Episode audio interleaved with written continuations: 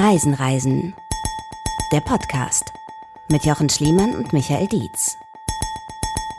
Das da jetzt in eurem Ohr ist Reisen, Reisen, der Podcast. Zwei Typen, die die Welt bereisen. Manchmal zusammen, manchmal allein. Auf jeden Fall erzählen sie Geschichten von ihren Reisen. Michael Dietz, das bin ich, und Jochen Schliemann.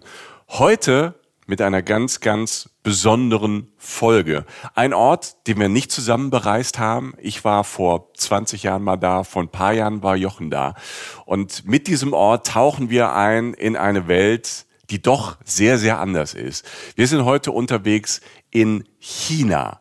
1,4 Milliarden Menschen leben da. Das ist so der Stand 2022. Keine Ahnung, wann wir uns äh, hören im Moment. Auf jeden Fall leben da sehr, sehr viele Menschen. Dieses Reich ist riesig groß und äh, hat verschiedenste Regionen, hat einen ganz besonderen Norden, einen ganz besonderen Süden, verschiedenste Inseln, Wüsten, Berge, Wälder und eine ganz besondere Hauptstadt. Eine sehr, sehr alte Stadt. Eine Stadt, die ja auf diesem ganzen Planeten bekannt ist, die eine großartige Geschichte hat und die bis heute auf die Welt ausstrahlt. Wir sind in Peking und unser Reiseführer ist heute Jochen Schliemann. Grüß dich, Jochen.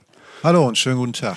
Ich habe nicht untertrieben, ne? das ist schon monumental. Jetzt mal ganz wertfrei, aber das Alter, die Größe, das Auftreten, das Erscheinen ist schon, also mich, mich hat es damals ganz schön weggehauen. Ja, das ist, wenn man das Wort monumental mal neutral benutzen darf, dann wäre das hier angebracht. Das ist eine Dimension, die sich da auftut in dieser Stadt, geschichtlich, äh, architektonisch, die schiere Größe, die, die Wucht, die diese Stadt hat, die dieses Land auch hat, sowohl in der Vergangenheit als auch jetzt, im Positiven wie im Negativen, das ist einfach irre. Das ist eine Facette des Reisens, die es halt auch hat. Ähm, sowas wie Peking. Etwas, was einen vieler, in vielerlei Hinsicht erschlägt, aber auch begeistert, fasziniert, ähm, eine ganz andere Welt und davon die Hauptstadt.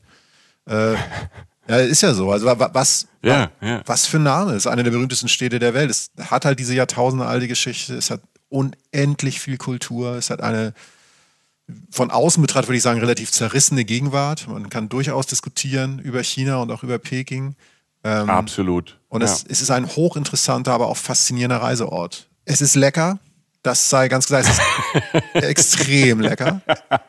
Das, das kann ich nur schreiben. Also chinesische Küche, die ja, um gleich mal diesen ersten kleinen Ausflug zu machen, wie China ähm, die Welt ja dann doch jetzt manchmal positiv, manchmal negativ beeinflusst. Positiv würde ich sagen, das Essen, chinesisches Essen, wie das die Welt influenzt, mhm. ne, in den, äh, ob wir in New York oder in Berlin sind, chinesisches Essen ist auf dem Vormarsch und ähm, in allen möglichen Varianten äh, wird's feilgeboten und der Ursprung, der ist ja auch mit da, wo wir heute reisen, in Beijing, in Peking. Ja, und dann ist es aber auch noch, weil du es gerade sagtest, dass China so ein riesiges Reich ist, in Peking ist es wieder ganz anders, als jetzt die meisten Menschen da draußen, die uns gerade hören, denken. Also es heißt spannend. Es hat aber auch absurde Wendungen, das Essen. Es hat aber auch extrem leckere. Und das ist in dieser ganzen Stadt so. Und ich meine, was sind da für Orte? Der Tiananmen-Platz. Falls es euch jetzt gerade nichts sagt, der Platz des himmlischen Friedens, heißt er, glaube ich. Mhm. Ähm, ja. Das werdet ihr gleich verstehen, warum ihr diesen Platz schon mal, warum der schon mal in eurer Welt aufgetaucht ist. Dann die verbotene Stadt, ein unfassbares Kulturgut, dann der Himmelstempel und so weiter und so. Und eines übrigens, bizarr, dass ich es schon fast am Ende nennen muss, weil es mir am Anfang vorher nicht eingefallen ist, weil es so viele andere Sachen gibt eins der Bauwerke dieser Welt. Der Mensch hat überhaupt die chinesische Mauer, Leute. Also mehr Ikonen, monumentaler geht's ja nicht. Wandern wir auch auf der Mauer ein bisschen nach. Aber da war ich doch. auch. Aber sicher doch. Ja, schön. Ja. Oh, das freue ich mich. Da freue ich mich. Das war super. Das war wirklich ähm, in dem Sinn beeindruckend. Aber äh, du wirst uns ähm, in allen möglichen Richtungen da heute durchführen und äh, durch diese Stadt führen. Ich bin sehr, sehr, sehr gespannt. Ja. Und bevor es losgeht, äh, noch so ein Hinweis. Natürlich ist in China Reisen nicht so alltäglich und so einfach, als wenn man jetzt, äh, keine Ahnung, mal schnell mal rüber nach Belgien fährt ähm, oder, oder nach, nach Norditalien. Das ist eine ganz andere Nummer. Und äh, deshalb am Ende dieser Folge sprechen wir noch ein bisschen drüber, weil das ist mit Visa immer nicht so einfach und auch in China ähm, nicht immer alles ähm, ganz so easy oder so gewohnt. Deshalb sprechen wir darüber noch am Ende dieser Folge über Peking in China. Und jetzt ohne Umschweife, ohne irgendwelche Sätze mit Komma oder hätte, wenn und aber. Wir haben neue Live-Termine und würden uns riesig freuen, euch zu treffen. Obacht, ich drop die jetzt einfach mal raus. Ja, drop it like it's hot, Jochen. Genau mein Ding. Wir sind am 23. Januar in Stuttgart bei der CMT, die Urlaubsmesse. Tickets dafür gibt es ab Herbst. Und wir sagen euch natürlich auf Instagram und in unserem Newsletter rechtzeitig Bescheid. Jetzt aber zwei Termine, wo es jetzt schon Tickets gibt. Am Freitagabend, am 7. Februar, sind wir in der Brotfabrik in Frankfurt. Und am 8. Februar, einen Tag später, sind wir auf der Volksbühne am Rudolfplatz in Köln. Wir machen jetzt Samstagabend Unterhaltung und es wird witzig, weil Jochen dabei ist. Und weil wir neue, fürchterlich peinliche Bilder von Michi zeigen. ja, ja. Dazu Reisegeschichten, Live-Podcast und ihr, die Reisen-Reisen-Community. Wir zwei freuen uns wirklich sehr. Extrem, extrem, extrem. Tickets für Frankfurt am 7. Februar und Köln am 8. Februar ab jetzt bei allen bekannten Vorverkaufsstellen erhältlich. Cool. Super cool. Ja, und jetzt geht's los. Und äh, wir fangen mal so an, wie sich das gehört nach so einem Intro. Wir stehen jetzt einfach mal, stellt euch einmal vor, ihr steht auf dem größten befestigten Platz der Welt. So, bumm. Ist so. Wir stehen in einer mhm. der Städte Asiens, in einer der Städte, die diese Welt am meisten prägen, am meisten geprägt haben. Und wir stehen in dem exakten Zentrum dieser Stadt, das auch sogar von der Landkarte sofort zu erkennen ist, wenn man da so raufzoomt von Google Maps oder so in ihrem Mittelpunkt. 40 Hektar, das ist mehr als 55 Fußballfelder, rechteckig. In die eine Richtung ist das Ende gar nicht zu sehen, wo ich jetzt gerade stehe, steht mit mir dort. Und äh, man ist erstmal erschlagen von den Dimensionen. Man hat praktisch so um sich rum so einen 360 Grad Kulturschock, aber nicht so ein nahen Kulturschock, sondern erstmal von dieser Größe, von der Architektur, die da so im, im Dunst des Tages irgendwie so, so in der Ferne so lockt und die ganzen Sachen, die um einen rum sind. Die vorherrschende Farbe ist grau, gespickt mit ein paar roten Punkten, einem sehr bunten, völlig bizarren Punkt in der Mitte, ich erkläre das gleich, und einer kurzen, also, also nee, eben nicht kurz, sondern sehr lang, aber an der kurzen Ecke dieses Platzes ist ja rechteckig, an einer der kürzeren Ecken eine riesige purpurne Wand, die alles wegstrahlt, wo du denkst, warum? Also sieht fast aus wie ein Comic. Diese purpurne Wand ist, ist, ist so breit wie der Platz und ähm, über der Mitte dieser Wand, über einem Tor, hängt ein strahlendes, überdimensionales Gemälde. Gemälde eines Mannes mit schwarzen Haaren und blauem Hemd, der ries, riesig großes Bild, der staatsmännisch in die Ferne schaut. Bedeutung in jeder, in jedem Pixel sozusagen, wenn es Pixel gegeben hätte, als das Ding da aufgehangen wurde sozusagen. Und hinter der Mauer erheben sich prachtvolle chinesische Dächer. Also da erhebt sich dann das, was man mit dem klassischen China verbindet. Spitz zulaufend an den Ecken und an den Spitzen. So gelbe, witzigerweise sagt Literatur mal gelbe, ich habe das eher so als orange oder gülden ähm, wahrgenommen, so, so, so Dächer. Mhm. Da, hinter der Mauer scheint eine ganz andere Welt zu liegen. Und zwar auch wieder groß. Also selbst die Mauer ist ja schon so breit. Da merkst du, wie sich das dahinter erstreckt. Dann taucht da ganz hinten am sozusagen Horizont hinter der Mauer noch, noch so ein Spitzdach auf. Denkst, mein Gott, da ist eine ganz andere Zeitrechnung hinter versteckt. Und das ist die verbotene Stadt. Ähm, da schauen wir auf jeden Fall in dieser Folge noch rein. Aber jetzt bleiben wir kurz auf diesem Platz, wo wir gerade stehen. Das ist, wie gesagt, einer der bedeutendsten Orte der Welt, auch was die aktuelle Weltpolitik angeht. Das ist der Tiananmen-Platz. Und ähm, dieses riesige Areal, hunderttausende graue Betonplatten auf dem Boden, strahlt einfach eine gewisse Größe und eine gewisse Macht aus. Und diese Architektur, die das Ding umgibt, so begrenzt, also von riesigen Gebäuden wird das Ding umgrenzt, äh, nennt man so, manche nennen das sozialistischen Klassizismus. Also stellt euch diese klassischen, okay. brutalistischen, mhm. sozialistischen Grauenbauten vor. So.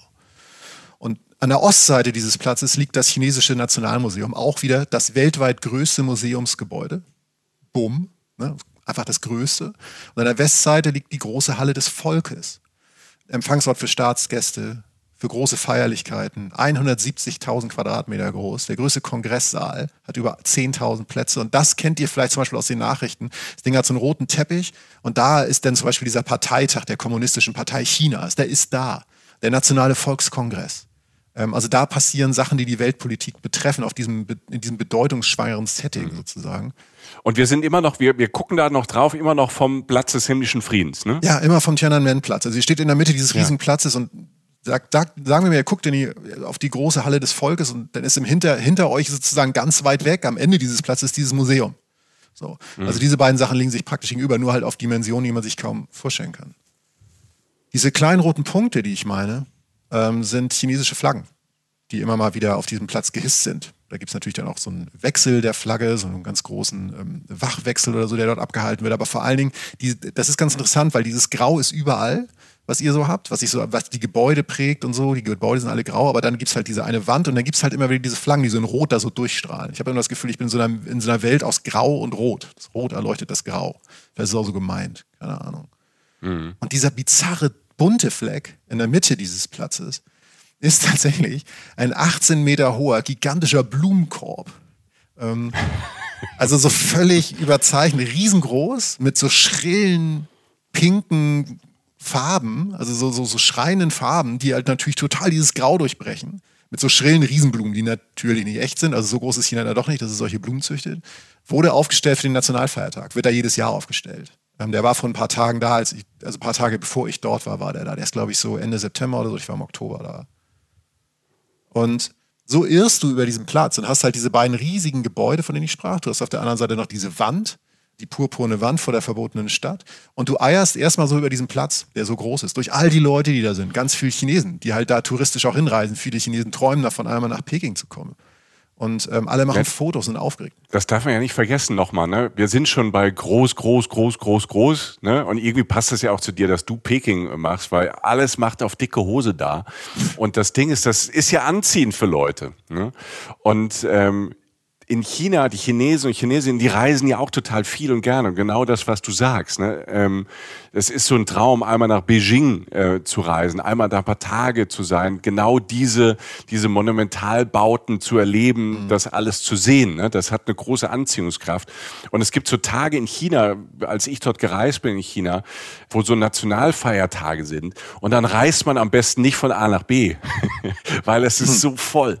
Ne? Weil alle irgendwie gleichzeitig, ne? das sind Milliarden von Menschen. Ja. 1,4 Milliarden Menschen haben wir eben gesagt. Und die Hälfte davon hat gefühlt, äh, macht sich dann auf den Weg. Ne? Das heißt, genauso Nationalfeiertage, weil du es gesagt hast, habe ich auch ein, zwei erlebt in China und das war wow. Was ist hier denn los? Es sind viele. Sie sind viele ja. und sie reisen gerne gleichzeitig. Das, mhm. ähm, und da war, ähm, das war nach dieser, nach diesem Feiertag, aber es war natürlich voll. Da sind also überall mhm. Menschen. Du gehst da so rüber und irrst halt durch diese Welt, die halt aus jeder Ecke sozusagen so Macht und, und Wichtigkeit ausstrahlt und diese Größe und musst dich erstmal zurechtfinden. Hast einerseits total viel Platz, fühlst dich total frei, könntest über diesen Platz rasen, laufen oder was auch immer. Aber andererseits halt ähm, ist es auch so ein bisschen bedrückend. Ne? So. In der Mitte dieses Platzes, dieses riesen Tiananmen-Platzes, befindet sich äh, eine Halle. Da siehst, die siehst du relativ schnell, weil du dich irgendwann fragst, wo stehen denn die ganzen Leute an? Ähm, da gibt's nämlich, da bildet sich dann irgendwann in, in den ganzen Gewusel bildet sich so eine lange Schlange. Die stehen alle an, um in die Gedenkhalle für Mao Zedong reinzukommen. Äh, das ist ein Mausoleum. Äh, da liegt der. Also man wird auch dran vorbeigeführt. Als ich vorbeiging vor vielen Jahren, äh, war ich mir nicht sicher, ob er es ist oder halt eine Nachbildung. Es dürfen aber keine ja. Bilder gemacht werden oder so. Aber es ist ein unglaublich bedeutungs, ist ein sehr wichtiger Ort für, Chinesen. Ähm, da sind ein paar Ausstellungen drin und so. Und da geht eigentlich jeder rein. Kostet, glaube ich, nicht mal Geld. Da soll auch jeder rein. Und Mao Zedong war der erste Staatspräsident der Volksrepublik China. Ne? Und, ähm, Manche nennen ihn auch Mao Zedong. Ne? Das ist die gleiche Person. Ja. Mao Zedong oder Mao Zedong. Ne? Das, ich, ich weiß nicht, warum der Unterschied ist in, in der Namensgebung, aber es ist der gleiche Mensch. Das ist der große Mao, den man, äh, den man geschichtlich kennt. Ja, hm? das ist der, der Mao, genau der. Der, der Revolutionsführer, der Revolutionstheoretiker. Genau. Gilt als großer Steuermann Chinas und so weiter, also einfach Staatsheld, der Größte. Das ist ja auch der, der dann über dieser verbotenen Stadt, über dem Eingang halt hängt. Und alle Chinesen, die in Peking sind, müssen da rein. Und ähm, eine Sache kann man schon mal sagen, als Tipp so, wir befinden uns, wie gesagt, in einem Land, das äh, durchaus auch ähm, Züge hat der Überwachung. Ne? Also man ist dort nicht, die Leute dort sind nicht so frei wie wir, würde ich mal sagen. Und da sind auch nicht andere Meinungen oder gewisse Meinungen auch nicht immer gern gesehen ihr solltet es nicht zwingend ab, äh, also euch da gegen Regeln verhalten. Wenn das heißt, macht keine Fotos, macht keine Fotos. Tut es einfach nicht. Und äh, macht auch keine, wenn ihr das aushaltet, macht keine, man sollte keine abfälligen Gesten gegenüber diesen Bildern machen, zum Beispiel Abbildung von Mao oder so. Mhm. Tut es nicht. Ähm, um, um da schon mal reinzugrätschen. Also ja, also China ist ein Überwachungsstaat. Die haben da eine andere Art und Weise, mit Öffentlichkeit umzugehen. Also das ist eine andere Art von Freiheit. Man kann sich als Reisender und Reisende ähm, ganz gut da bewegen, mhm. muss aber damit rechnen, dass man auch immer überwacht ist. Also überall sind Kameras, wird auch kontrolliert, wenn du als westlicher Reisender da unterwegs bist, bist du immer mit unter Beobachtung und es wird auch erwartet, ja, dass man sich an diese Regeln hält. Und das ist äh, in anderen Ländern wird einem da vielleicht mal mehr oder schneller verziehen. Und in China ist man dann schon ein bisschen strenger. Das war zumindest meine ja, meine Erlebnisse, ähm, die ich da hatte. Und ähm, Leute, die da viel reisen, ähm, sagen einem das auch immer. Ne? Also man muss jetzt nicht die ganze Zeit auf halb acht sein, dass man links oder rechts äh, falsch läuft. Aber wie du eben sagst, wenn da ein Schild steht, nicht fotografieren, dann ähm, ist das in Belgien vielleicht nicht so schlimm, um bei dem Beispiel zu bleiben. Mhm. Aber ähm, in China sieht man das als Respektlosigkeit an oder sogar ähm, als irgendwas, das man gegen wirklich Regeln oder Gesetze verstoßen hat. Ja. Und das ist, das ist natürlich steht jeder und jedem frei, äh, ob man das mitmachen will, also ob man da hinreist oder nicht. Würde man hinreisen gegen all das verstoßen, macht es, glaube ich, nicht so viel Spaß. Ähm, aber es ist, nee. nee, das ist dann nicht lustig. Ne? Das ist dann eben nicht nee. so die Party-Anekdote, die man zu Hause mal kurz, das ist dann einfach nicht lustig. Deshalb, das muss man nicht gutheißen, aber dann ähm, ist es schwer, dort ähm, sich frei zu fühlen, sag ich mal, oder halt irgendwie, also ne, wenn man damit gar nicht klarkommt. Ich glaube, der Benefit, also wir, ich war ja, ich habe mich zum Beispiel sowas bei Myanmar gefragt, als ich dorthin gereist bin oder nach China. Ich mache mir da schon sehr viel Gedanken drüber. Und mein Ziel ist es eigentlich dann, die Leute trotz den Leuten, den normalen Leuten in Anführungszeichen trotzdem zu begegnen. Was mir halt auf dieser mhm. Reise durch China und unter anderem auch in Peking, also Teil auch in dieser Folge, halt auch geglückt ist. Und mir halt mein eigenes Bild zu machen, um auch diese Eindrücke, die wir jetzt zum Beispiel mit euch teilen, auch wiederzugeben und zu sagen, so und so ist das. Ne? Also es gibt zum Beispiel etwas auf, ähm, dieser ganze Tiananmen-Platz ist, da, ist, ist auf, ähm, wie ihr schon merkt, auf Größe, Macht, Selbstbewusstsein, Selbstverständnis und auch Geschichte und Erinnerung ausgelegt. So. Das eine, es gibt aber zum Beispiel auch Sachen, an die er nicht, an die nicht erinnert wird. Zum Beispiel auf dem Tiananmen, der, dieser Platz ist auch berühmt, ähm, weil hier 1989, im, im, Juni war das mal, Anfang Juni, ähm, ein großer Volksaufstand gegen die Regierung gewaltsam niedergeschlagen wurde. So. Und da gibt es zum Beispiel dieses Bild, daher kennt ihr diesen Platz vielleicht auch. Das wurde am nächsten Tag gemacht, einen Tag nach, den, ähm, nach dem schlimmsten Teil dieses, äh, dieser Niederschlagung des Aufstands. Ich glaube, es war am 5. Juni 1989. Da stellte sich ein Mann ein, der ganze Platz war voll mit Militär und Aufständischen und das Militär hat die dann versucht halt zu vertreiben und hat die halt auch gewaltsam unterdrückt.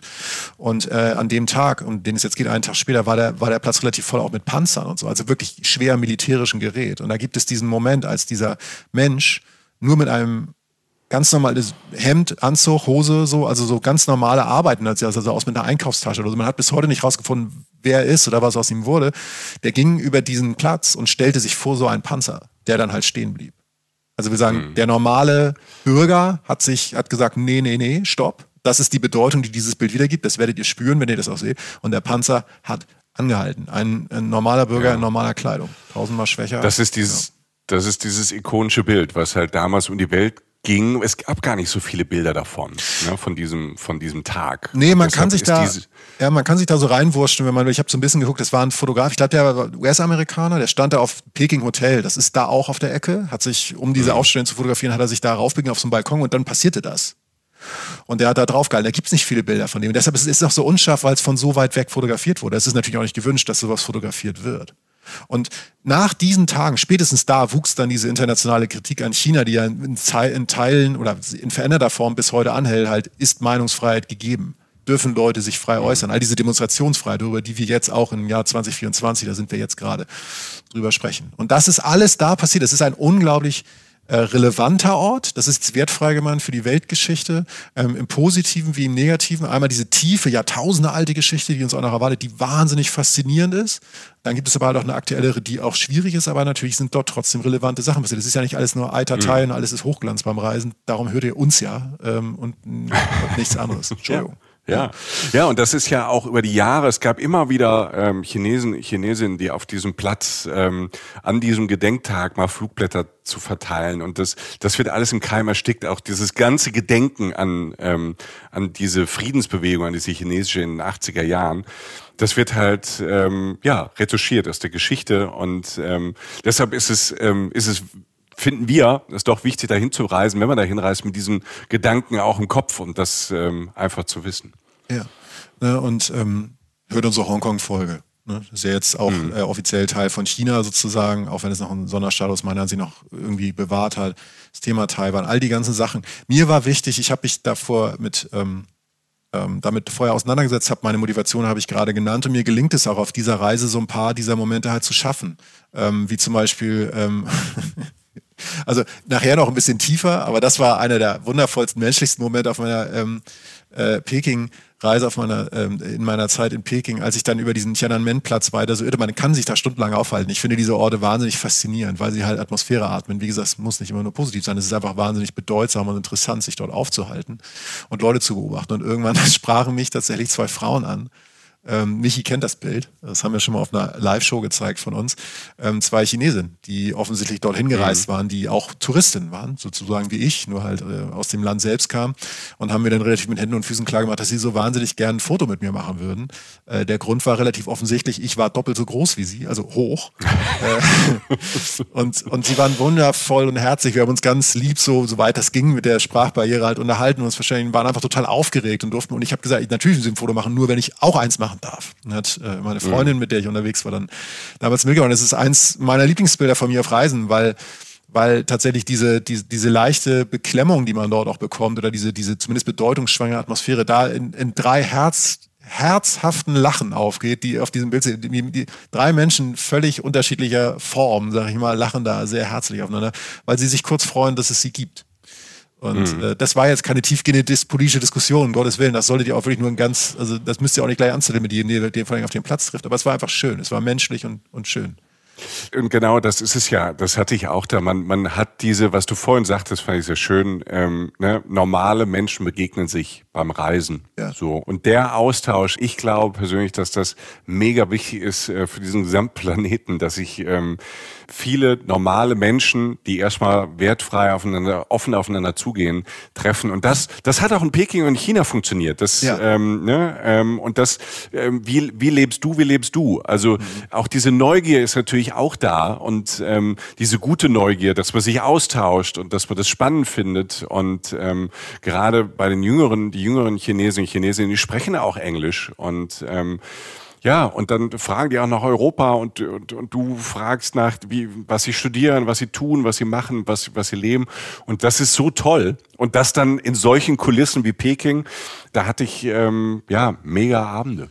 Ja, es war, ähm, es war, das Bild war sogar vor, vor dem Hintergrund dieses Platzes und auch im Hintergrund noch die verbotene Stadt, diese purpurne Wand. Ähm, und das Bizarrste an diesem Bild war, es fiel mir auf, als ich mir die Bilder nochmal anguckte jetzt, das ist wirklich bizarr. Ich sah gut aus. Und äh, das, das ist ja wirklich selten. Ne? Du bist ein schöner Mann, Jochen. Nein, nein. nein. So, du, so vom Grundding, du ziehst dich seltsam an und du guckst seltsam, aber eigentlich bist du gut aussehen. Ja, danke. Äh, schöner kommt ja aus dem Innern oder so. Auf jeden Fall ja. sah ich deshalb gut aus, fiel mir dann auf, weil alle Bilder, die ich dort gemacht habe in Peking, so einen leichten Filter haben. Die wirken alle so ein bisschen matt, so ein bisschen pastellig, so weichzeichnerisch denkst du, was habe ich denn für schöne Haut? Guck mal, was ist denn da los? Auch mein Foto vor diesem riesen Blumenstrauß, dachte ich so, Hallöchen. Ne? Und die Auflösung ist hochgradig unromantisch. Es ist der Smog. ähm, es ist der bei, bei Schliemann immer den Smogfilter anmachen, da hat er tolle Haut. Ja. Das merke ich mir. Das ist ein Satz, den ich so nie gesagt habe, ja. aber ich schreibe mir auf. Ja, Sachen, von denen man, die man nie erwartet hätte, dass man sie mal sagen würde. Ja. Nein, das ist in Peking gibt es zwei Faktoren, die, die, die, die manchmal diese Bilder so machen. Erstmal der Wüstensand tatsächlich. Peking liegt im Norden Chinas und Peking, äh, China ist riesig, gar nicht mal so weit weg von der Mongolei und der Wüste Gobi. Und das heißt, es gibt Zeiten, da weht wirklich der Sand aus der Wüste Gobi bis nach Peking rein. Und es gibt halt diesen Faktor der Industrie, die in China natürlich groß ist, gerade in den Mieten um Peking rum. Da gibt es unendliche Städte, die wir ja nicht aussprechen können, die aber größer sind als alle bei uns. Das ist Dimension, Dimension, Dimension und es entsteht wahnsinnig viele Abgase. Und äh, die sammeln sich unter anderem auch in Peking, was dafür gesorgt hat, dass ich einen relativ anstrengenden Jetlag hatte, also wegen Sauerstoff. Wir kommen auch gleich noch auf Tipps davon, wie man, das, wie man dem entgeht in Peking. Aber es war auf jeden Fall, hatte auf jeden Fall diesen Weichzeichner zur Folge das andere, was mir dazu einfällt, ist, ich war, ähm, denk noch mal kurz an diesen Blick auf diese purpurne Wand und mir mit den, mich mit den beiden Frauen davor. Zwischen uns und dieser purpurnen Wand und dem Platz ist eine riesige Straße. Die führt zwischen dem Platz und, und der verbotenen Stadt so sozusagen von rechts nach links, von links nach rechts. Es führt da einfach vorbei. Und als ich das erste Mal in Peking war, das war meine erste große Reise, 1996 nach der Schule, ähm, waren da fast nur Fahrräder unterwegs. Jetzt waren es nur noch Autos und Busse. Ähm, es ist in dem Sinne eine normale Entwicklung, aber auf einer Dimension wie China und Peking ist das einfach ein riesiger Faktor, was die Luftqualität angeht und auch einfach auch, wie sich diese, und das ist ja auch immer wieder in den Medien, wie sich China entwickelt, wie rasend schnell. Chi Peking ist auch eine wahnsinnig moderne Stadt. Alle denken immer an Shanghai, aber Peking hat wahnsinnig moderne Ecken und äh, Verkehr gehört natürlich auch dazu, wenn bei einer eh stetig wachsenden Stadt, wo Leute von A nach B kommen müssen. Das ist Wahnsinn, wie, wie, wie schnell das ist. Ne? Das ist ja auch die Veränderung. Ne? Wir haben ja, bevor wir eben aufgezeichnet haben, so kurz gesprochen und ich war so 2006 da mhm. und das ist klar, also die verbotene Stadt und der Platz des himmlischen Friedens, die waren da schon da. Die sind ja schon ein bisschen länger da, vielleicht 2002. Bisschen, ja. Ähm, also vor 2000 Jahren, keine Ahnung. Auf jeden Fall, auf jeden Fall ist halt, ne, ist das wir kennen das ja, ne, von der Ferne, wo der immer heißt, ja, aber die Chinesen, die bauen das da so schnell auf und da so schnell auf. Das hat ja auch andere Gründe. Und es ist aber auch, wenn man vor Ort ist, es ist halt wirklich ganze Stadtviertel mhm. sind halt, als ich noch 2006 da war, sind gar nicht mehr, sind gar nicht mehr da. Ne, da Olympische Spiele, da haben die dann einfach manche, manche Hutongs und manche Stadtviertel komplett platt gemacht und was mhm. Neues dahingestellt. Und dann bist du zwei Jahre später läufst du die, läufst du eine Gasse entlang, die gar keine Gasse mehr ist, sondern eine Schnellstraße. Ja. Ne? Und, diese, und diese, zwei, drei Jahre vorher war es komplett anders. Genau, diese Hutongs, von denen du sprachst, sei zu erklären. Das sind die, so ja. kann man im Allgemeinen jetzt ganz grob die klassischen Pekinger Stadtviertel bezeichnen, wie man sie vielleicht noch so in, im traditionellen Sinn im Kopf hat. Also so relativ enge Straßen, da steht dann halt, da sind dann so, so, so oft auch so, so ähm, Grundstücke, wo du durch so ein Tor reingehst, die so viereckig sind, um so einen kleinen Innenraum rum, Innenhof rum. Dann hast du da fahren viele Fahrräder, mhm. da sitzen tatsächlich dann noch Leute rum und spielen irgendwie Mahjong oder so. Also spielen halt wirklich so Brettspiele auf der Straße.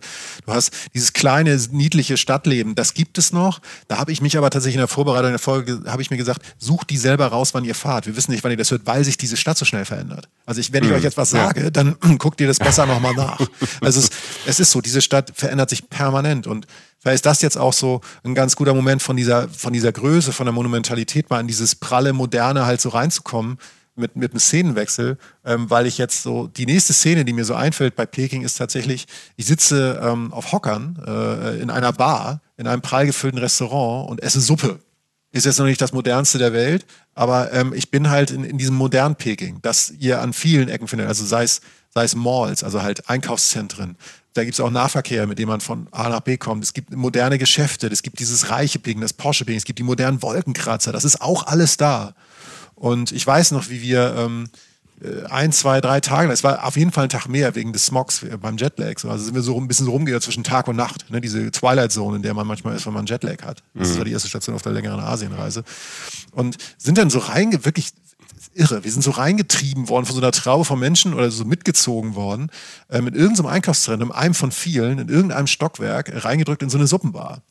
Und die wir aber dann auch in der, in der Woche in Peking zwei, dreimal zurückgekehrt sind, weil sie erstens praktisch war, mega lecker und einfach auch so das Prinzip jetzt nicht, das wird euch nicht komplett vom Hocker hauen, aber es war einfach genial.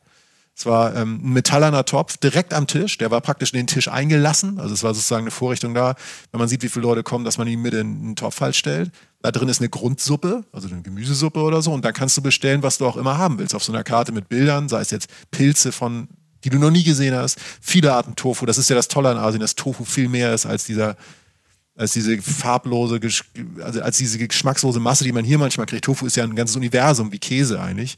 Ähm, Sojasprossen, ähm, Knödel, ähm, verschiedene Nudeln und, und, und du hast einen absoluten Suchtfaktor, weil du deine eigene Suppe kochst und da halt Sachen rausnehmen kannst, kurz drin schwenken kannst, rausnehmen kannst irgendwie oder halt auch länger drin lassen kannst und die Brühe wird natürlich immer besser.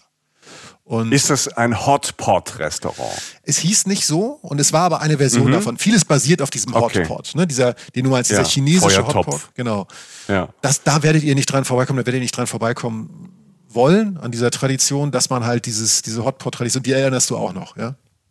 Ja, ja, also das wäre, das war so, ähm, sag mal, die jungen ähm, Chinesen und Chinesinnen und ich war, habe damals so eine Gruppe getroffen, ähm, die haben studiert und ähm, wir waren dann so ein bisschen im Studentenviertel, da was ja auch so ein bisschen alternativ war mhm. und man ist abends ist man essen und trinken gegangen in Hotpot-Restaurants. Ja. Äh, das war eine, quasi eine Party im Restaurant, das sah toll aus, aber genau das, was du beschreibst, die Töpfe, man bestellt Sachen dazu. Ich wusste erstmal gar nicht, was was zu machen ist nee. und ich hatte zum Glück ja ein paar Leute dabei, die mich da quasi eingeführt haben und haben erstmal bestellt, bestellt, bestellt Internet bestellt und hast in ganz vielen kleinen Schüsselchen alles Mögliche gekriegt. Ne? Also, wie du sagst, Pilze, die ich nicht wusste, ob das ein Pilz ist oder mhm. ob es mich gleich anspricht oder ob, ähm, keine Ahnung, was es, was es überhaupt ist. Manchmal da beides. Halt auch ganz, da, genau, da waren ja auch ganz viele Zutaten, spannende Sachen, die, die man dann halt so durchprobieren kann und äh, dann erst später rausfindet, was es ist. Oder manchmal ist in der Sprache auch schwierig, ähm, selbst wenn die Leute Englisch konnten, das dann halt zu erklären, was es genau ist. Ja. Aber es war großartig, es hat, me es hat, es war mega lecker. Es hat ähm, ähm, total Spaß gemacht, weil das auch so in der Gruppe, ne, man wirft so Zeug rein, holt da wieder raus, hat so Fondue-mäßig, es ist wie so ein chinesisches Fondue, jetzt mal ganz platt, ne, ohne halt den Käse und alles. Aber man tauscht sich dabei aus, man hilft sich gegenseitig, man ist ständig so in Kontakt. Ich fand das Konzept super und in diesen Hot-Pot-Restaurants, äh, wo, wo, wo wir da unterwegs waren, da war dann auch Musik, da wurde es laut, Gambé ist ja so, dann so sagt man Prost, ne, es wurde mhm. re relativ viel getrunken getrunken ja. und man über die Tische hinweg, Männer, Frauen, alles Mögliche. Also das waren tolle Abende, das waren tolle, das waren fast Partyabende, wo dann das Party und mit Trinken und dann kam, manchmal gab es sogar einen DJ. Also ich habe das total lustig in Erinnerung und sehr, sehr schmackhaft, wie wir jungen ja. Leute sagen. Ja, es, es ist gesellig, es ist ähm, kreativ, weil du daraus machen kannst, was du willst. Es ist gesund. Es ist eine wundervolle mhm. Art, gesund zu essen. Und ähm, ich meine, ob es ein Hotpot genannt wird oder nicht, das findet ihr in ganzen, mindestens in ganzen Nordostasien, diese Situation. In Südkorea, in Japan, da heißt es dann oft mal Nabe oder so, ne? also wo so ein Suppentopf in der Mitte mhm. steht und so. Mach, ja, macht genau. das. Also es hilft euch, es ist gesund und es, ist, es, ist, es macht Spaß und es ist ein Teil Kultur.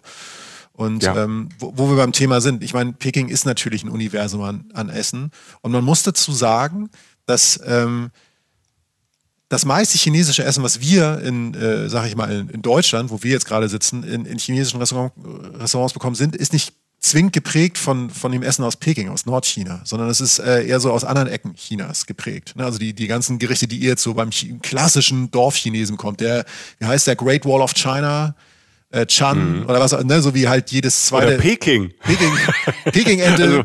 Also, also in meinem Dorf, also in meinem Dorf gab es kein China-Restaurant, aber next, wenn man da ein bisschen weiter gefahren ist, ich komme wirklich vom Land, Land, äh, da ist man so eine halbe Stunde gefahren und da gab es halt das äh, Peking. Ne? Ja, und da gab es dann den Mittagstisch mit A4 süß-sauer. Und ähm, so wurde das dann wahrgenommen. Es hat früh fast, also nach Italienern, bei uns, bei, da wo ich aufgewachsen bin, nach den Italienern fast, ja, neben den Italienern und den Griechen fast so danach schon das erobert die Region ja. als internationales Essen. Ist mhm. natürlich eineuropäisiert, aber das ist schon, das spricht schon für sich. Es gibt ein Essen aus Peking natürlich, das jeder kennt. Kurz vorab, Peking-Essen, ich will es einmal charakterisieren, ist vielleicht so ein bisschen reichhaltiger. Also so ein bisschen, vielleicht liegt es auch daran, dass Peking weiter am Norden liegt und kälter ist, als man meint. Da gibt es bestialisch mhm. kalte Winter ähm, also sehr kontinentales Klima. Ne? Also im Sommer brütend heiß für zwei, drei Monate und nachts äh, und im Winter wirklich kalt. Und vielleicht liegt es daran, dass Essen so ein bisschen mir generell so ein bisschen schwerer und so ein bisschen reichhaltiger vorkommt. Aber jetzt zum Klassiker, den jeder kennt. Den gibt es dann auch im Namen des deutschen Restaurants, ich habe ihn gerade schon genannt, die Peking-Ente. Yeah.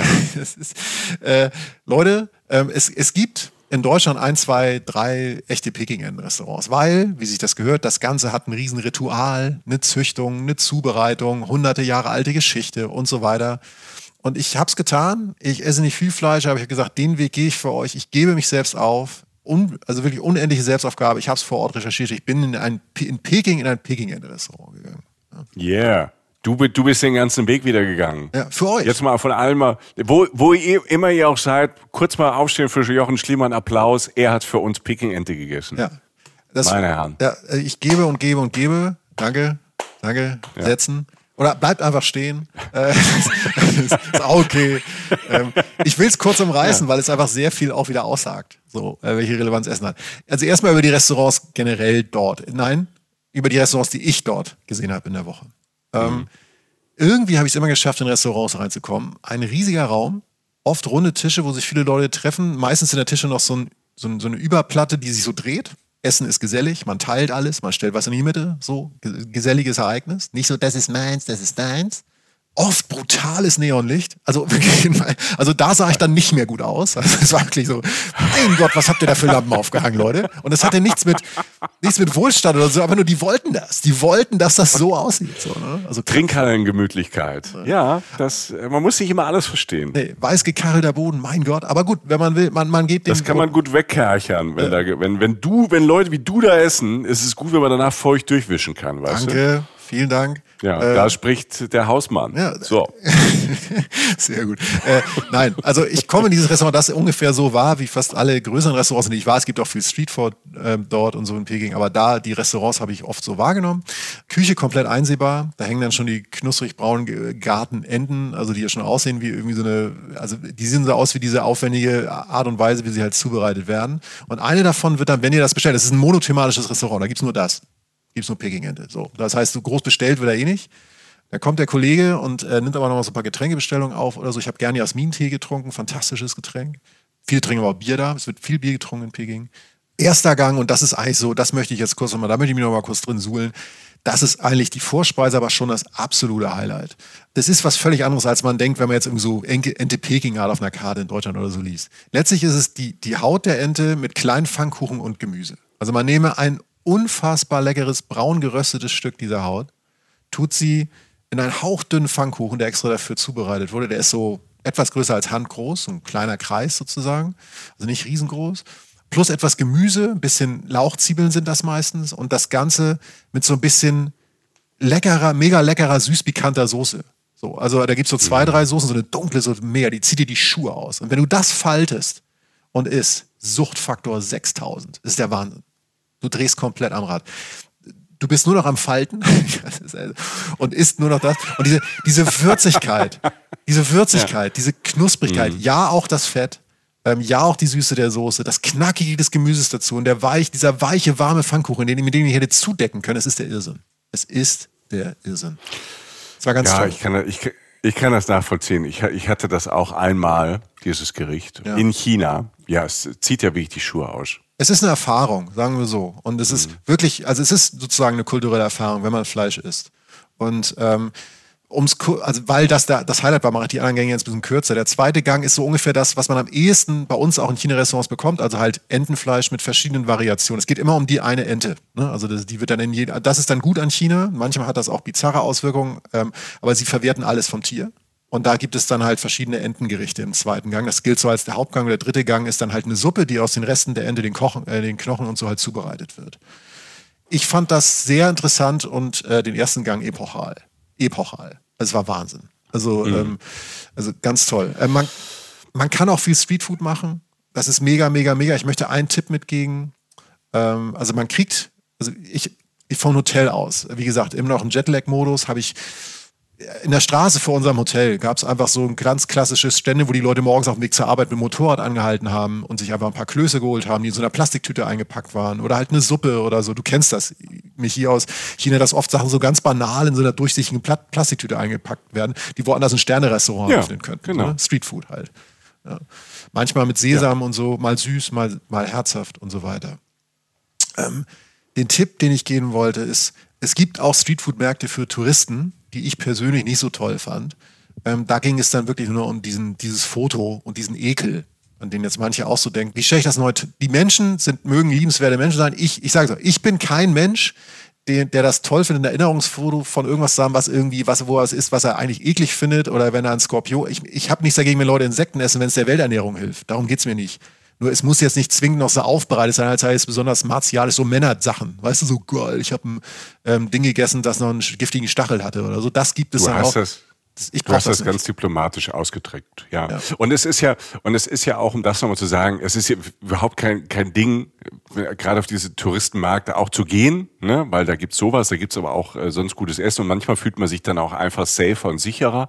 Aber in, in Sachen Essen kann ich auch nur sagen, ich bin viel durch, ähm, durch China gereist und durch Peking gereist. Und das Tolle ist, auch in Peking, in, ähm, in der Stadt, du kriegst überall, also die Chinesen und Chinesen legen sehr viel Wert auf gutes Essen auch. Ja. Ne? Also das heißt, du kriegst fast zu jeder Tages- und Nachtzeit alles, überall, vom, vom kleinsten Schuppen bis ähm, zum Restaurant. Es gibt auch so manche Restaurantketten, die haben einfach 24 Stunden immer auf. Ne? Ja.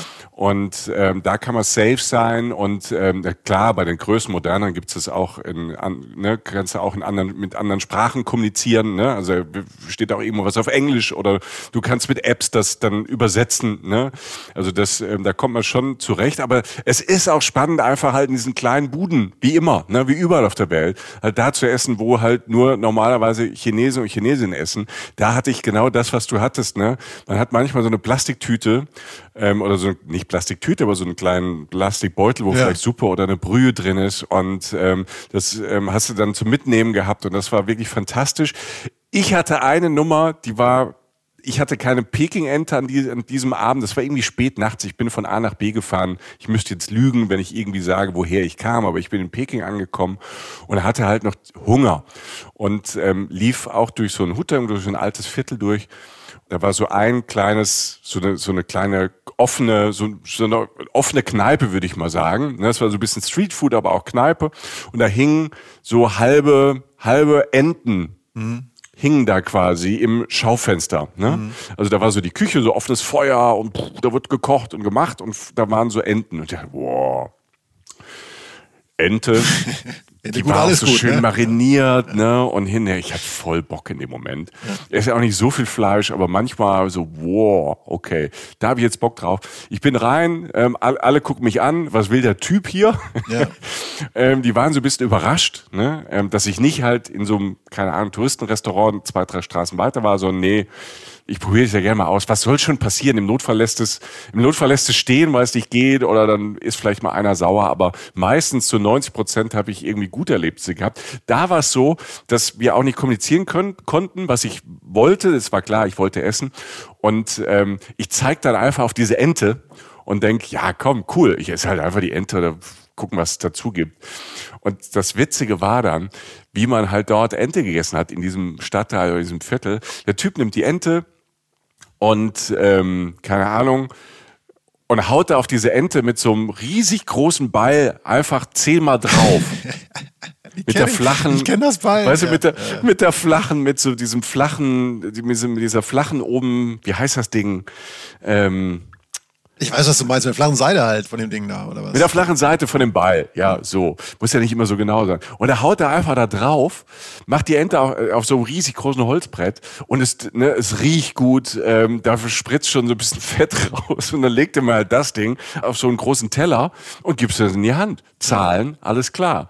Und das Ding war total lecker. Was halt ein Problem ist, hau zehnmal mit äh, so einem Beil auf so eine Ente drauf. Diese ganzen Entenknochen sind halt in tausend Teile mhm. zersplittert. Mhm. Ich habe diese Ente war fantastisch, aber ich muss, musste dann von diesen spitzen Knochen abzuzeln.